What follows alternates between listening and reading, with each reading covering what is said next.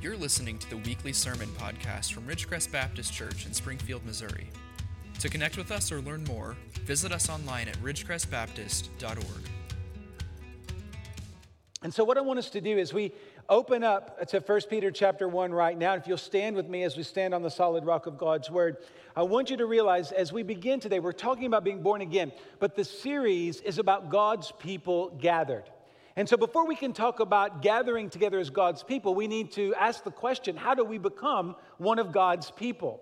And we are a part of God's people when we, by faith, receive the grace of God by trusting in the cross. And we're going to see that. Now, verse 3 is where we're going to start on this screen. But if you have your copy of Scripture, and by the way, this is why we bring our Bibles, because it's not always off the wall, okay?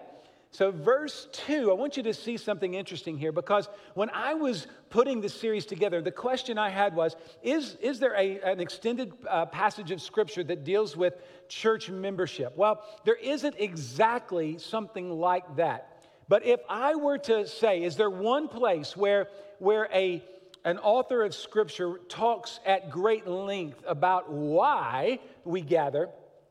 It's this first letter of Peter uh, to the church. It really is, I think, telling us what it means to be a part, not only saved by grace, but a part of the body of Christ. And let me show you the, the, the clue to this. Kind of the key that unlocks the rest of our series is actually in verse 2, not what we're preaching, but he says this according to the foreknowledge of God the Father, in the sanctification of the Spirit, for obedience to Jesus Christ and for sprinkling with his blood. Now, you'll notice for sprinkling with his blood, that's a clear reference to the cross. And we're going to see how that connects with being born again. But it's sort of out of order because if you'll notice, before he talks about what saves us, the blood of Jesus sprinkled on us, he mentions this phrase in the sanctification of the Spirit.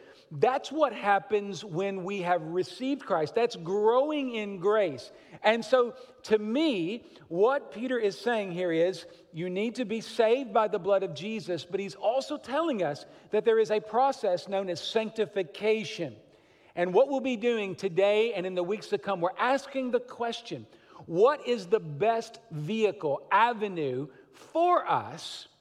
If we're going to talk about if we're going to talk about what it means to really experience the fullness of Christ, I think we're going to see it can only occur when we gather together, when we are members of the body of Christ. Let's talk first, though, about being born again. Look at verse 3. Blessed be the God and Father of our Lord Jesus Christ, according to his great mercy. He has caused us, look at that, he has caused us to be born again to a living hope through the resurrection of Jesus Christ from the dead, to an inheritance that is imperishable, undefiled, and unfading, kept in heaven for you, who by God's power are being guarded through faith for a salvation ready to be revealed in the last time. In this you rejoice, though now for a little while, if necessary, you have been grieved by various trials. Verse 7 so that the tested genuineness of your faith, more precious than gold that perishes, though it is tested by fire, may be found to result in praise and glory and honor at the revelation of Jesus Christ. Though you have not seen him, church, you love him. Though you do not now see him, you believe in him and rejoice with joy that is inexpressible and filled with glory, obtaining the outcome of your faith, the salvation of your souls concerning the salvation, the prophets who prophesied about the grace that was to be yours searched and inquired carefully, inquiring what person or time the Spirit of Christ in them was indicating when he predicted the sufferings of Christ and the subsequent glories. It was revealed to them that they were serving not themselves, but you. And the things that have now been announced to you and through those who preach the good news to you by the Holy Spirit sent from heaven things into which angels long to look. Let's pray. Lord, we take for granted these moments to be in your word. These words reveal truth that angels long to understand. And so, God, you have given us this treasure of your word, and may our lives be enriched by it today. We pray this in Jesus' name. Amen. You may be seated. Born again to a living hope. Several years ago, my father in law was the recipient of a heart transplant. Now, I'm not talking about, uh, you know, a bypass. I'm talking about a brand new heart in his chest. Major, major surgery. Uh, 10 years ago, I think it was a little more than, uh, I think it's a little over 10 years ago now. The technology has, has gotten so much better. Even since then, it was very touch and go. But it was an incredible experience. It really did give a man a new life. His heart was failing.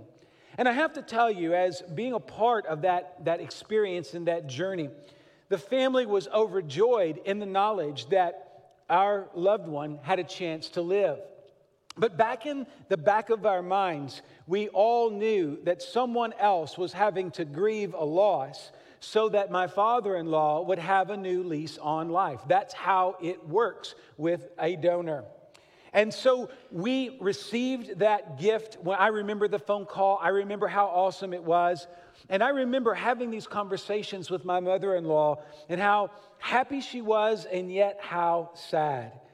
I think if we think about grace today, we think about what it means to be given a, a second chance. I think we come to this passage and we can see a connection, an analogy here that works we understand that our salvation in Christ, the new life, the fact that we can be born again, it did not come cheap. There was a sacrifice. There needed to be a donor of righteousness on the other side of the equation. We are here today, if we are professing Christians, we understand that our sinful nature is what nailed Jesus to the cross. He willingly bore our sins that we may be sprinkled with the blood of Christ and forgiven for our sins. Amen? I think every once in a while we need to be shook up by that message, that simple gospel message that people who were lost in sin have been saved by the grace of God. Peter speaks of the wonderful sacrifice of Jesus, the sprinkling of his blood in verse 2, and he says, May grace and peace be multiplied to you. And sometimes, church, it doesn't seem like that's happened, that we do not have a multiplication of praise as we ought. But what God has done for you is beautiful. He sprinkled you with his blood to save you, but he also has sanctified you by the Spirit, we were told there in verse 2. And I think what we need to do is pause for a moment and say, okay, Yes, I believe that I, if you're a believer here today, you would say, Yes, I believe that I've been saved by grace. I have grace and peace multiplied in me. Um, but my question for you is Are you praising God for the gift of your salvation? How often are you saying a word of praise to Jesus for what he's done for you? And I would say that most of us as believers, a regular part of our prayer life is giving thanks. I, have prayed with many of you, and I know that one of the things we often pray uh, when we pray is we, we do thank God for loving us and saving us. That's a normal part of the Christian experience. But let me ask this what is the best way to praise God for the gift of eternal life? In other words, there are many ways that we can praise the Lord and give Him thanks. But I believe that Peter is going to show us that the best vehicle for our praise is the church. The church gives us the context whereby born again people who have experienced the greatest miracle in the universe, where your soul that was dead, dying in sin, was transformed, reborn. You became a new creature in Christ. That is the greatest miracle in the world. I believe that that experience cannot be a momentary thing. It is something we have to think about, meditate on, and unpack the rest of our journey. And it's such a profound teaching and truth that one mind isn't enough. You could spend the rest of your life reading everything there is about regeneration, about the new birth in Christ, but there's just something about living around other people who are born again that instructs us even better. We gather together to celebrate the beautiful gift of Christ. But we also gather knowing that when we come into this room, we are coming with some wounds we, we come here with some brokenness. It's inevitable. This passage, in fact, all of First Peter is going to be very real in that way. Peter is celebrating the salvation that he has in Jesus. He's going to tell us how we can be more sanctified in Jesus, but he never says that you are going to be free from suffering. He says many times that you will. But let me say this our eternal hope must be lived out in a world with sharp edges and harsh words. And since that is the truth, we need the church for healing. We need the word to fortify our hearts and give us that little bit of elbow room, a little bit of cushion for the journey.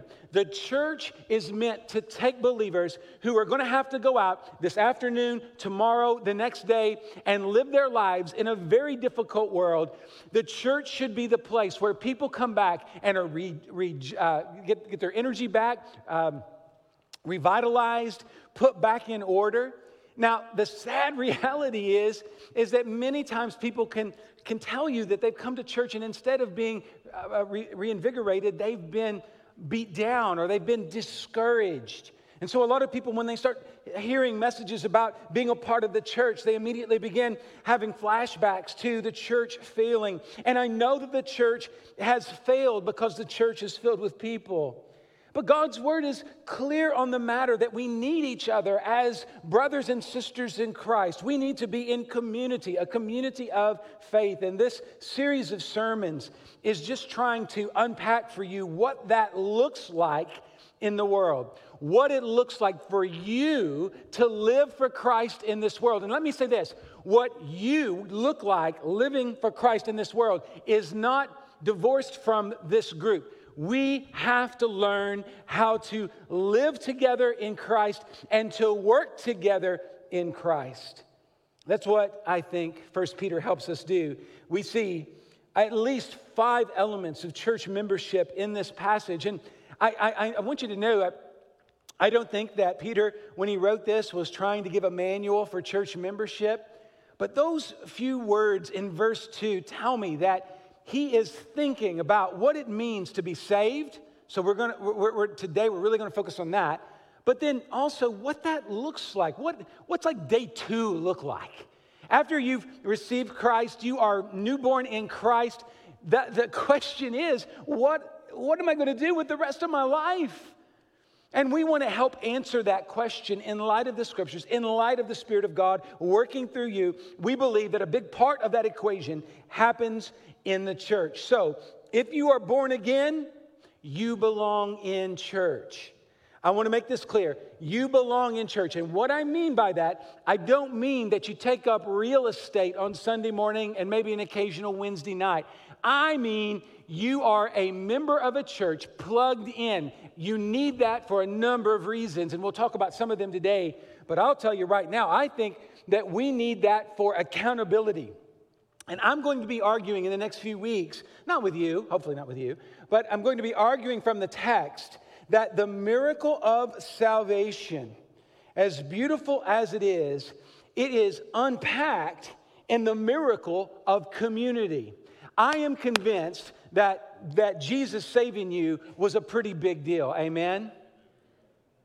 Okay, yeah. Well, it is. Well, let me tell you something else that's a big deal people like us from different backgrounds, with different ideas, with, with, with different passions in life, when God brings us together and we are operating together as the body of Christ, that's the miracle of community. So there's the miracle of conversion, and then there is the miracle of community. I think most of you have been in church long enough that I don't have to convince you that it's a miracle that you were saved. But I do think that maybe we don't realize the miracle of, of community the blessings that God can give us when we join together and serve together and give Him our lives. What a beautiful hope we have in Jesus. And it all begins with being born again. Born again to a living hope is what we read about here in verse 3. Now, after receiving Christ, we know the scriptures are telling us in many places, not just here, that we have received a new life. And this new life is new and eternal. Okay, so when we're talking about salvation, Let's make it plain. The scriptures are always talking about a change from death to life. There is no going back and forth. When you have a genuine conversion, you go from spiritually dead to spiritually alive. Those are the images we see painted in the Gospels and in the New Testament, and that is the teachings of the Bible. We believe that here. But here's where it gets tricky, and this is why we have disagreements sometimes with other people who love Jesus and are part of different denominations. Um, there's this problem that though we are new and eternal, um, we're still living life at the same old address. And what I mean by that is in this body of flesh. I'm not talking about your house address. I'm talking about the fact that the body that was once a slave to sin is, is still um, sometimes drawn back to those old ways. We are new and we have a new birth and we have a new life in Christ and we're going to live with Him forever, but we have the same old address with the same old desires of the flesh. I kind of have in mind the image of a Christmas morning, a child uh, just in, in awe of all the presents bestowed upon him by his or her parents. I can't believe all these beautiful gifts. And I think about the gift of salvation and those moments when we're like, wow, look what God has given me. He has given me the hope of heaven. No matter what I face in this world, I know that His hand is around me. My heart and soul are secured in Him. And we're like, man, that's awesome. So why do I keep lying to my parents? Why, why do I keep struggling with my attitude at work? You know, it's, it's that moment where we're like, man, thank you, Jesus. And then, Jesus, what were you thinking about calling me and giving me this gift? I think it's the tension that, that all thoughtful believers, I, I say thoughtful because if you're just not thinking about it, you just don't care anymore. You say, oh, I'm going to heaven and that's it. I just, I just don't think that's possible. When we've been given this gift and we understand it on any level, we begin to see inconsistencies we realize that our hearts aren't quite right. Romans 7, you know, I know what I need to do, but I don't do it. Paul's not the only one with that problem, brothers and sisters. We have that problem. We know better. Some of us, like I was telling the church this morning in the first service, I've been in church nine months before I was born. I've been, I've been blessed with being around church and church people, but there have been so many times where I have not lived up to the calling my Heavenly Father has called me to. But I want you to know when we have received amazing grace, it is a blessing. Look at verse 3 Blessed be the God and Father of our Lord Jesus Christ. That's a beatitude, that's a blessing. I want you to realize here that Peter speaks that language because born again people must bless the Lord. If you are a born again person, it is not an option to praise the Lord, it is a requirement. It is in the indicative. We must do it. We must. It is a command of Christ, a command of the scriptures. And the more we bless the Lord and the more we draw close to Him, the more we are able to feel the living hope we have in Jesus. Praise, let me tell you what I think praise does. Praise takes down the barriers. Now, you can't see them necessarily. But I think there's, because of our sin, there are these barriers. Can you imagine that with me? Like these walls between us and God. And I think the only way we're able to break through those walls is when we are praising the Lord together. When we are gathered together and blessing the Lord, those walls begin to crumble. And what we are able to do is connect with the heavenly worship. When you are dry and cold spiritually, what that means is you're not close to Jesus and you're far away from the heavenly song. But when we are together in worship and blessing the Lord, we get closer to Jesus and closer to that song. I'm going to tell you, there's some people in Baptist churches that need to get closer to Jesus. In fact, I'm convinced it ain't just a Baptist problem, it's an evangelical problem, it's a Christian problem. We are not as close as we ought to be. But here in the scriptures, we see that we have been born again. So we have this new living hope. And this is not a new uh, phraseology. Jesus, when he spoke to Nicodemus, what did he say? You must be born again. Paul in Romans 6 writes to us about the newness of life that we have in Christ. Jesus, Paul, now here in uh, the, the letter of Peter, the first letter of Peter, we see the same teaching that we are born again to this great mercy, born again to a living hope in this world of death. Listen to me, whatever you're going through, no matter how difficult the situation or dark the situation is, your hope is a living one. God is alive. He is on the march. You may be stuck. You may be in a proverbial rut, but I want you to know that God is on the march. He is living, He is able. And when we bless the Lord, we tap into that power. It's a living hope, a real power. I am a child of the 80s and 90s. Nintendo was a big thing when I was a kid. How many of you had one of those Nintendo gaming systems? How many of you have played Super Mario Brothers? Wow, okay. I just read a book a couple months ago about, about Nintendo. Um, just, you know, several billion dollars wrapped up in that little Mario guy. But here's the deal. Do you guys remember the Super Mario Brothers? And basically, one of the, the, the features of the game is you start out and you're the little guy, but then you power up and you're the big guy and you power up one more time and you're, you're like shooting uh, flamethrowers, you know, that's where I'm aiming to be a preacher so I can throw flame, you know, balls of fire at you. You know, that, I guess that's full prophet mode if I can do that. Um, but, but nonetheless, let me just say this. When we talk about the newness we have in life, uh, in Christ, newness of life we have in Christ, that we've been born again, I want you to understand the power that God has given you is not standard issue. It is resurrection power. Know this the power you have in you raised the Son of God from a tomb. He'd been there three days, it gave him new life. And I'm going to tell you that same power is in you to overcome your sins. That is power. We're not talking about standard issue. We're talking about living power. And I believe we need more. We need to be more alive, brothers and sisters. I, I think it's kind of funny. I mean, alive is alive, but we all know if you've been in a hospital room, there, there's like alive, and then there's like still alive, but very, very sick. And I think that many of us spiritually are in the bed at the hospital and we are alive in Christ, but we are dry, we are dispassionate, and we are distant from God. And the reason why is because we are human and we live in a fallen world and we've made mistakes. But I want you to remember this above all, you have a living hope. If you are in a dark place right now, brother or sister, you can't win this battle alone, but we can win it together. We have a living hope together. And that's why we need the church. We need to realize that this born again reality is not something that just is ours to deal with individually. It must be ours to deal with and encourage and spurn forward together.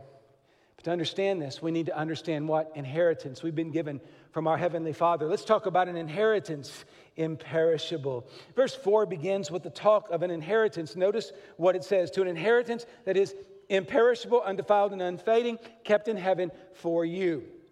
This is a really good teachable moment because this is an example of words that meant one thing then and means something a little different now. Not major different, but enough to make a, a, a serious disconnect here with what Peter's actually teaching. So, an inheritance today, when I think of that, I'm thinking of something that I receive when someone passes away. In other words, the inheritance, we can talk about our inheritance. Sometimes our, our parents will joke with this, you know, if we don't, uh, you know, do something right, well, there goes the inheritance, whatever. But we're, we're, we're acknowledging that that's something that we don't have yet. But in the Hebrew mind and in the Greco Roman mind, it was a different thing. In fact, in those cultures, an inheritance was not something that was going to come, it was already yours. The best example of this, go back and read the book of Deuteronomy, you know, short little book in the Old Testament. Um, but read that book and you'll see God reminding his people that they have the inheritance of the promised land. And he's not talking about something that's theirs in the future. If you read the language and look at the grammar, he's saying that's yours now. You don't have to wander around for 40 years. I think it's uh, 40 years, 11 months. I was looking at it this week. What in the world? That was two weeks' walk. And it took them 40 years and 11 months because they didn't understand that the promise was theirs. And I think that many of us today, how many years have you been wandering around and not experiencing the inheritance that God has given you? It is time for you to realize when God saved you and gave you the gifts He did, it's time to get to work now. You have inherited this, it is yours. So here's the deal a promise from God is something that you hold in your heart even when you have yet to hold it in your hand. Who God is and what God has done in your life, it's in your heart. Salvation, your calling, your giftings, they aren't something down the road necessarily. They are in you now. And it is only in the context of community that that which is imperishable, undefiled, unfading, kept in heaven for you, begins to work through you. It is such a beautiful thing because it cannot be corrupted. If you inherit a new car, guess what? The engine will break down eventually. If you inherit a new house, guess what? Eventually the roof is going to leak. The fact of the matter is, though, that the inheritance you have in Christ is unfading. You have something you can bank on. And know this ultimately, your gift from God is heaven forever. You, though, have to go through some dangerous territory brothers and sisters, before you get there. Look at verse 6. A common theme in 1 Peter. In this you rejoice, though now for a little while, if necessary, you have been grieved by various trials. In fact, he will say again and again, Peter well, throughout this letter, not if you suffer, but when you suffer. Friends, we have to get ready for, again, the sharp edges, the roughness of a fallen world. And we're going to face that one way or the other. We either face it by ourselves or we face it together until, as the scripture says, the last time when we finally get before Jesus, until that moment, we need to be together in community so that we can take the inheritance that we've been given and make the most of us. What a terrible thing to think about that God has given you a tremendous inheritance that you, like the prodigal, are squandering. You have this wonderful gift set that God could be using, and your business or, or your, your school is getting your best. Years ago, it occurred to me I was spending a whole lot more time in my academic work working for A's than I was in my spiritual life to get to know God.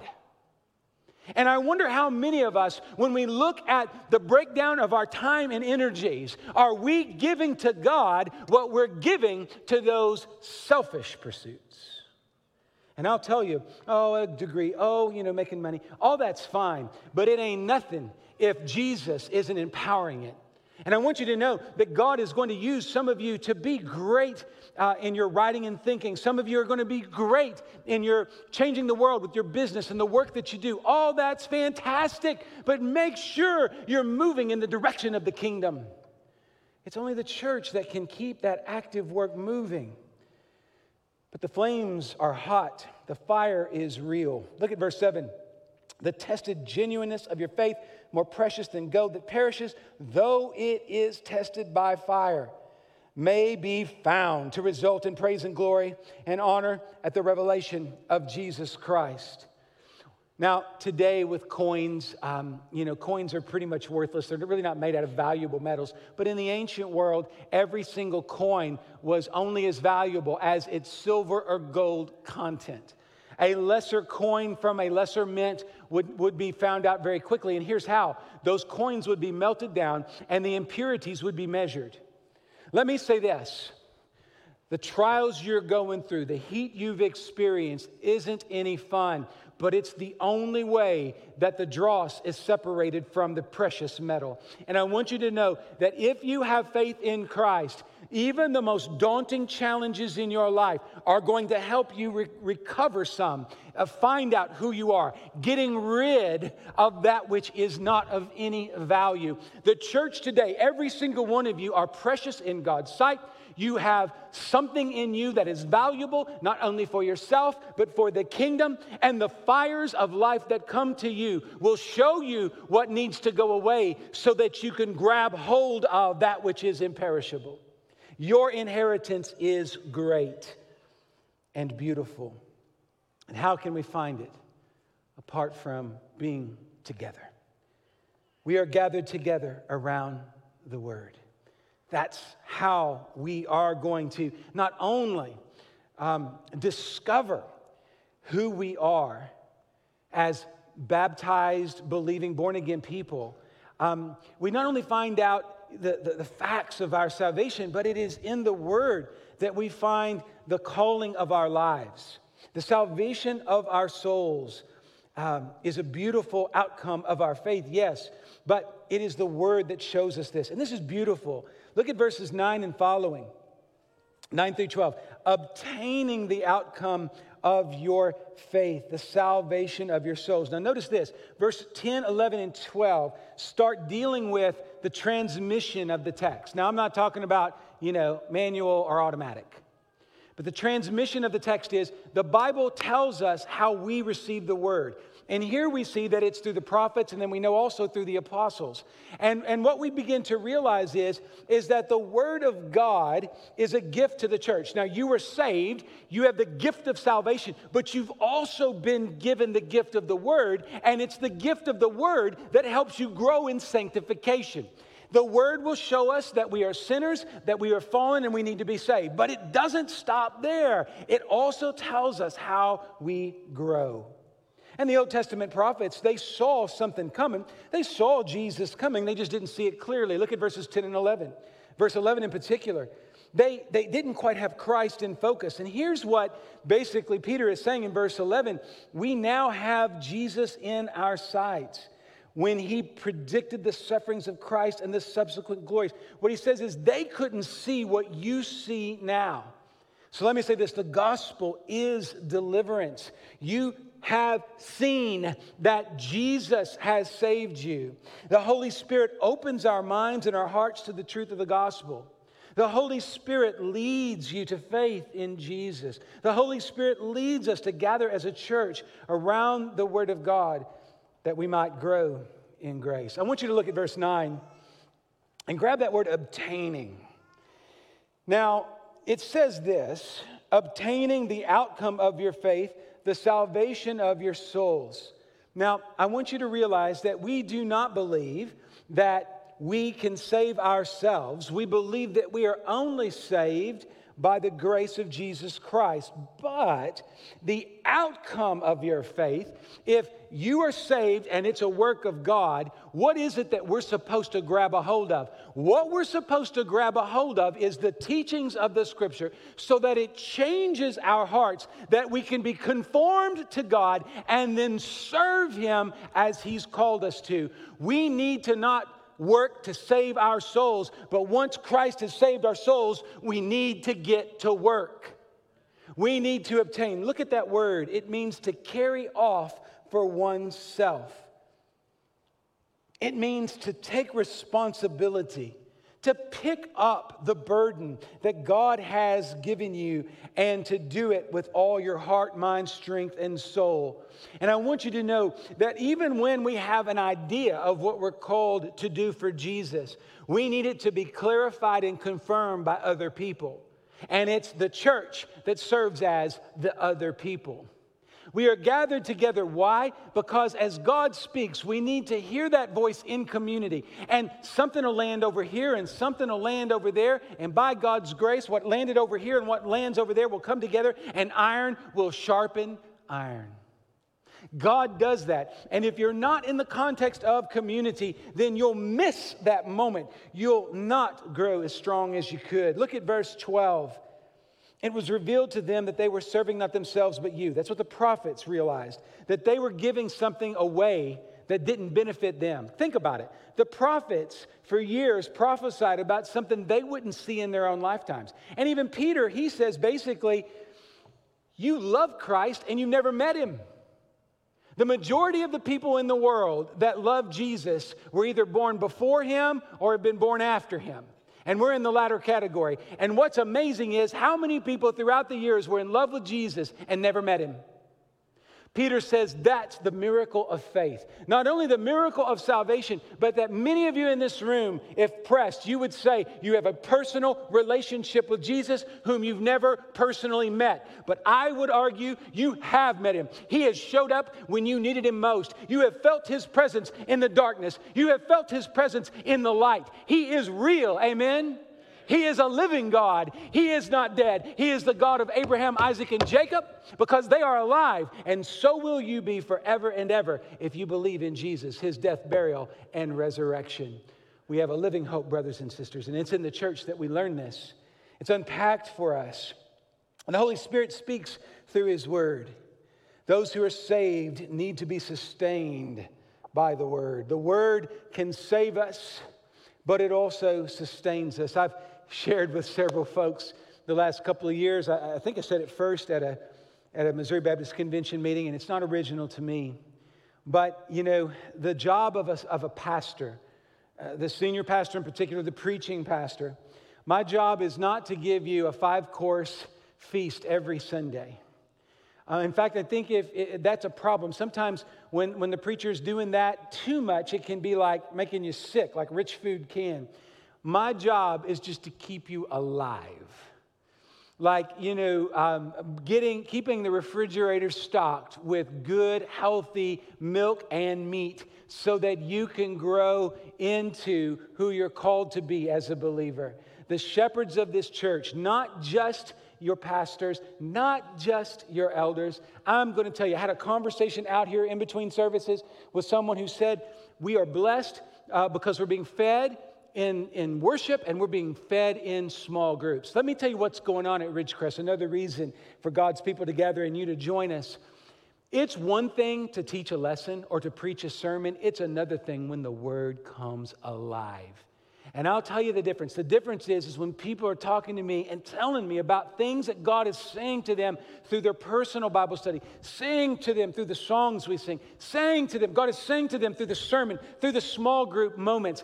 God is speaking. And that's why we come to church, because when the Spirit begins to work, He likes to work in a group context, and He works in the church. We can't grow in holiness alone.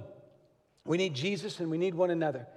That's a fact that we're going to see even more clearly expressed in the latter half of chapter 1 and in chapter 2 and in chapter 3. We're going to see how the community helps us as born again believers be sanctified in the Spirit. So, as we wrap this whole thing up, let me just challenge you with this. If you've been saved, amen. If you're here and visiting because of the holiday weekend, let me say this. If you are a part of a church, amen. When you go back home, wherever home is, and you're not a member of a church, find one. You ain't going to find a perfect one, but find one and plug in because that's how we grow in grace. But if you're here and you've been a part of Ridgecrest for a long time and you say, I realize that I need to grow closer to Jesus, then we want you to gather with us. Be a member of Ridgecrest because born again people, when they gather together in the power of the Holy Spirit, they have their callings clarified, they have their life laid out before them, and God will give you what you need here. I believe that with all my heart. If you are a born again believer, amen. If not, receive Jesus this morning. If you have received Jesus and a born again believer and haven't been baptized, then the next step is be baptized. But if you've got all that going for you, but you're not a member of a church, then either by letter or by statement, you need to join a church. Christianity is not a lone ranger endeavor. We need to be together. Born again people belong together. And I believe some of you may just belong here with us. Let's pray. Thanks for listening. For additional resources, to learn more about us, or get connected, visit ridgecrestbaptist.org.